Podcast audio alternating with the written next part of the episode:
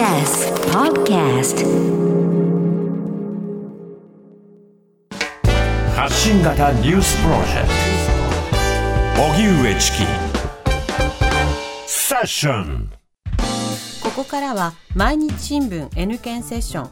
N 検はニュース時事能力検定を略した言葉で新聞やテレビのニュース報道を読み解く時事力をつけるためのビジネスにも役立つ検定です毎週月曜のこの時間はそんなニュース時事能力検定 N 検を目指す方に時事力をつけていただくため一つの時事問題に関するテーマを取り上げ解説とクイズでリスナーの皆さんと学んでいきます。それでは今日取り上げるテーマはこちらです。参議院で改憲4党の議席数が3分の2を上回る。10日に投票開票が行われた参議院選挙の結果憲法改正に前向きな自民公明日本維新の会国民民主党の改憲4党が参議院全体の177議席を占め改憲に必要な3分の2の議席を上回りました。解説は TBS ラジオニュースデスクの中村久人さんです。久人さんよろしくお願いいたしよろしくお願いします。改憲4党がはい。参院選で3分の2以上の議席を獲得、その意味合いを改めて教えてくださいそうですね。まあ、あの重要なのは憲法改正に向けた国民投票を提案できる基準が衆議院、参議院それぞれの本会議で3分の2以上の議員が賛成することということがあるわけですね。はいですから、まあ、今回その参議院選挙の注目点の一つだったのがこの憲法改正に賛成する与党の自民党、公明党それから野党では日本維新の会と国民民主党この改憲4党がどれだけの議席を占めるかということだったわけですよねちなみに衆議院ではすでにこの改憲勢力が3分の2以上を占めてるわけですよね。はいで今回の参議院選挙では改選124議席と補欠1議席合わせて125議席が争われたわけなんですけれども、おまあ、結果ご存知のように自民党が63議席を獲得。で公明党が13議席、えー野党側は日本維新の会が12議席国民民主党が5議席。で4党合わせると93議席を獲得したわけですよね。はい。でえー今回、まあ選挙がなかった非改選の参議院議員のうち改憲4党合わせて84人なんですよね。だからこれ今回改選したのと非改選合わせると177議席になるわけです、で参議院の定数っていうのは248議席ですから、はい。まあ、その3分の2ということで166議席。これを11議席超えたということですよね。具体的には憲法をどう変えようとしてるんでしょうか？はい、まずあの自民党が訴えているのは大きく分けて4つあると思うんですよね。はいえーまあ、1つ目は憲法9条に自衛隊の存在を記すことですよね。それから2つ目、えー大災害など緊急事態の時に内閣の権限を強化する緊急事態条項というのを作りましょうということ。それから3つ目は参議院の合区合区ってありますよね。2つのうん県がえー合わせてやってるね、はい。でこれを解消して各都道府県から1人以上の議員を出すことにしましょうということ。それから4つ目としては家庭の経済的な事情に左右されない教育環境を整えましょうと、まあ、こういうことですね、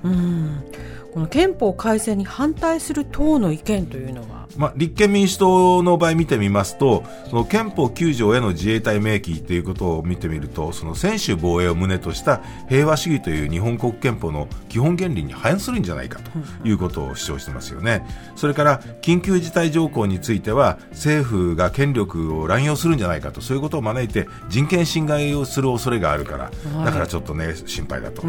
れから、合区の解消っていうのは、これは憲法じゃなくて国会法を改正することでできるじゃないかと。で教育環境の充実についてもこれも予算を増額することでカバーできるじゃないか、だから憲法改正は必要ないというふうに言ってるんですなるねほど。さあそれではここでニュース時事能力問題です、はい。えー岸田総理今回の選挙結果を受けて憲法改正について、えーできる限り早く発議に至る取り組みを進めるというふうに記者会見で述べましたえーこの憲法改正手続きにおける発議というのはどういうことでしょうか？次に挙げる4つの中から選んでください。はい1、憲法改正の原案を国会に提出する。2、国会として憲法改正案を決定し、国民投票の手続きに入る。3、憲法改正案の是非を問う国民投票を行う4改正憲法を交付させるさあラジオをお聞きの皆さんもどうぞ一緒に考えてみてください。それではシンキングタイムスタートです。リスナーの皆さん一緒に考えましょう。えー、岸田総理は今回の選挙結果を受けて憲法改正についてできる限り早く発議に至る取り組みを進めると述べました。この憲法の改正手続きにおける発議とはどういうことでしょうか。次に挙げる4つの中から選んでください。1憲法改正の原案を国会に提出する。2国会として憲法改正案を決定し国民投票の手続きに入る。3憲法改正案の是非を問う国民投票を行う。4改正憲法を交付させる。はいここでシンキングタイム終了です。リスナーの皆さんどうぞ一緒にお答えください。南部さん回答何番でしょうか？えー、2番。2番の国会として憲法改正案を決定し国民投票の手続きに入る正解、はい、その通りですよね、はい、憲法改正の手順っていうのは憲法96条で定められてるわけですよね、うん、で今挙げた4つこれはその憲法を改正する手順のその通りの順番なんですよ、ああ、なるほど、なるほど。まず1の憲法改正の原案を国会に提出するというのがあります。はい、ね、この原案に対して衆議院で100人以上、参議院で50人以上が賛成すると、衆参両院の憲法審査会で、えー、この原案が審査されるということになるわけですよね。うんうん、で、そしてその上で衆参両院の本会議でそれぞれ3分の2の賛成が得られれば、改正案が可決ということになります。まあ、だから今回の参議院でね、この3分の2がクリアできる見通しが立ったということですね。だから衆参両院でクリアできるということになるわけです。そして2番の国会として憲法改正案を決定して国民投票の手続きに入る。これが岸田総理の言う憲法改正の発議ということになるわけですね。はい、えそしてこの発議から60日後、180日以内に3番の憲法改正案の是非を問う国民投票を行わなければいけないということが決められています。うんうん、まあ、国民投票はね、満18歳以上の国民が投票の対象になるということですよね。はいで国民投票で賛成票が有効投票の過半数に達すれば改正が実現するということになるわけです。そして最後の4番で改正憲法が交付されるということになるわけですよね、はい。